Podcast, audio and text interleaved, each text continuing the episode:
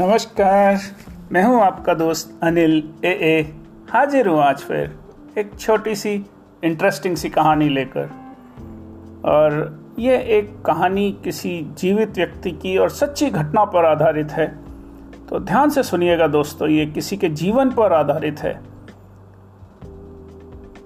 लगभग तीस बत्तीस साल पुरानी बात है। और एक बच्चा पैदा हुआ। और बच्चा जब पैदा हुआ तो उसको सेरिब्रल पालसी थी। सेरिब्रल पालसी यानी कि जन्म के वक्त पैदा होते समय बच्चे के कुछ डिले हो जाए और बच्चे को सांस लेने में थोड़ी सी तकलीफ़ हो जाए डिले हो जाए सांस लेने में उसके रोने में। तो उसके जो दिमाग में काम करने वाली आ, कुछ नसें इस तरह कमज़ोर पड़ जाती हैं कि बच्चे का शरीर के कुछ अंग, हाथ, पैर, शरीर कमज़ोर पड़ जाता है। तो इसी तरह का वो बच्चा पैदा हुआ।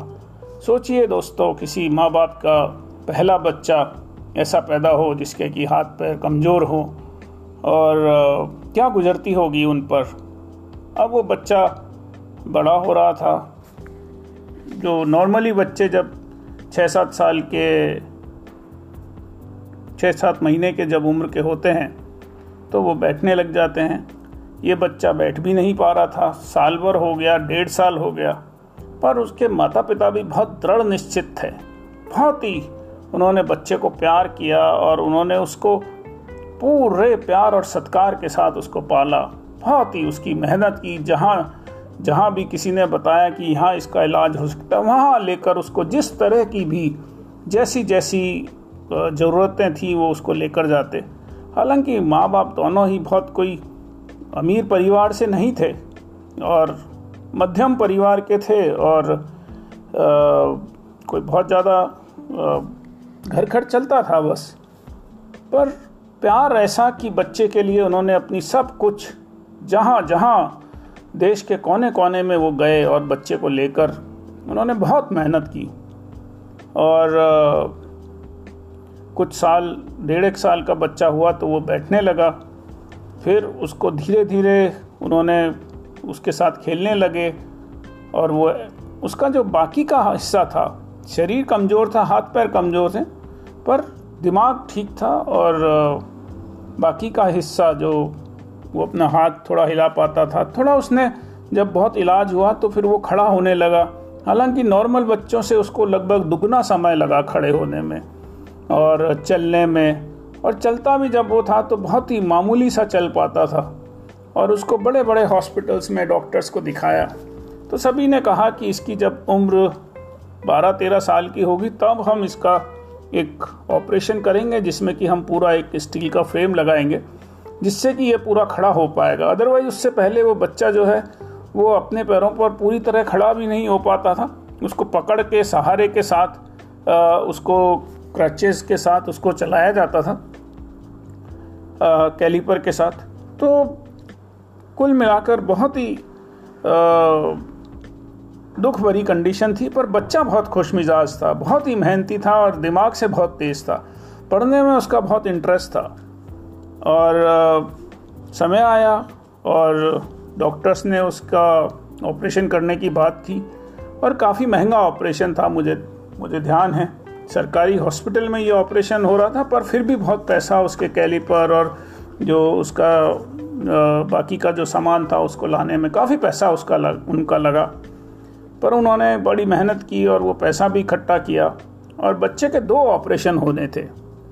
तो एक ऑपरेशन हुआ और ऑपरेशन के बाद उसको लगभग दो से ढाई महीने हॉस्पिटल में पलंग पर रहना था ताकि वो रेस्ट करके और उसका सारी चीज़ें देखी जा सके। क्योंकि बहुत मेजर सर्जरी हुई थी पूरी बॉडी में ऑलमोस्ट जो रीढ़ की हड्डी होती है वहाँ पर पूरा एक उसका फ्रेम लगा और उसको स्ट्रेट खड़ा करने के लिए। तो बहुत बड़ी मतलब मेजर सर्जरी थी सोच से भी परे है। और सर्जरी हुई। अब आप सोचिए 12-13 साल का बच्चा और वो अकेला हॉस्पिटल में पड़ा रहे और आ, अगर हम लोग स्ट्रांग ना हो तो मतलब क्या से क्या हो सकता आप सोच कर देखिए, कभी अकेले दो दिन भी पलंग पर, किसी हॉस्पिटल के, सरकारी हॉस्पिटल के पलंग पर लेट कर देखिए, कुछ दिन में, दो दिन में, तीन दिन में ही हमारी हालत ख़राब हो जाती है। और इस बच्चे को लगभग दो महीने के आसपास इस बच्चे को वहाँ लेटना था।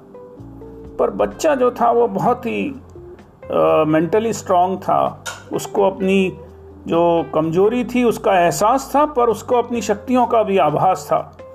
तो इस बच्चे ने न जाने क्या किया कि वो बैठे बैठे क्योंकि उसके हाथ पैर नहीं चल रहे थे पर दिमाग चलता था। उसने इस तरह का एक मैथमेटिकल फार्मूला ईजाद किया कि वो कुछ सेकंड्स में ही तीन से चार डिजिट वाली कैलकुलेशंस को कुछ सेकंड्स में ही आ, वो सॉल्व करके और आ, उसका हल निकालने लगा। वो उसने धीरे धीरे शुरू किया। पहले दो डिजिट की कैलकुलेशन से शुरू किया। फिर उसने चार डिजिट फिर चार और चार डिजिट को। तो उसने ना जाने क्या बैठे बैठे अपनी कंटिन्यूसली वो अपने दिमाग को काम में लेता रहा। और उसने कुछ एक ऐसा फार्मूला इजाज किया कि बहुत ही तेज़ी से वो कैलकुलेटर से भी तेज गति से वो अपनी कैलकुलेशंस को सॉल्व करने लगा।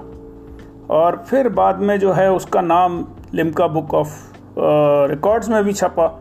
और आज उस बच्चे ने जो है अपनी पढ़ाई पूरी की और मैनेजमेंट से डिग्री ली और किसी बड़ी कंपनी में वो अच्छी पोस्ट पर भी हैं। सोच कर देखिए दोस्तों, हम सब में से कई लोग ऐसे होंगे जिनके पास हाथ, पैर, दिमाग सब कुछ होगा। बावजूद उसके भी हम कहीं ना कहीं क्रिप करते रहते होंगे कि हमारे पास ये नहीं है, हमारे पास वो नहीं है। दो महीने अगर हम में से किसी को शायद कभी हॉस्पिटल में लेटा दें तो शायद हम परेशान हो जाएँ, पागल हो जाएँ। मैं इतना जानता हूँ, अभी कई लोग इस लॉकडाउन दौरान पीरियड में सब कुछ होते हुए भी बहुत परेशान हैं, दुखी हैं, हैरान हैं कि ये ना हो जाए, वो ना हो जाए, ऐसा ना हो जाए, वैसा ना हो जाए। और ये एक बच्चा है दूसरी तरफ़, जो अकेला, लगभग अकेला एक बड़े सरकारी अस्पताल में बैठे बैठे उसने न जाने क्या ईजाद कर डाला। और जबकि उसके हाथ पैर पूरे वो हिल डुल भी नहीं सकता था एक पलंग पर बंधा हुआ सा समझे और उसने एक चमत्कार कर दिखाया। तो दोस्तों आज की कहानी में बस इतना ही। जो सिचुएशंस हैं जो डेस्टिनी है वो हमें दी हुई होती है। ये बच्चा ऐसा पैदा हुआ ये इस बच्चे के हाथ में नहीं था। इस बच्चे का ऑपरेशन होना था ये बच, ये भी इस बच्चे के हाथ में नहीं था।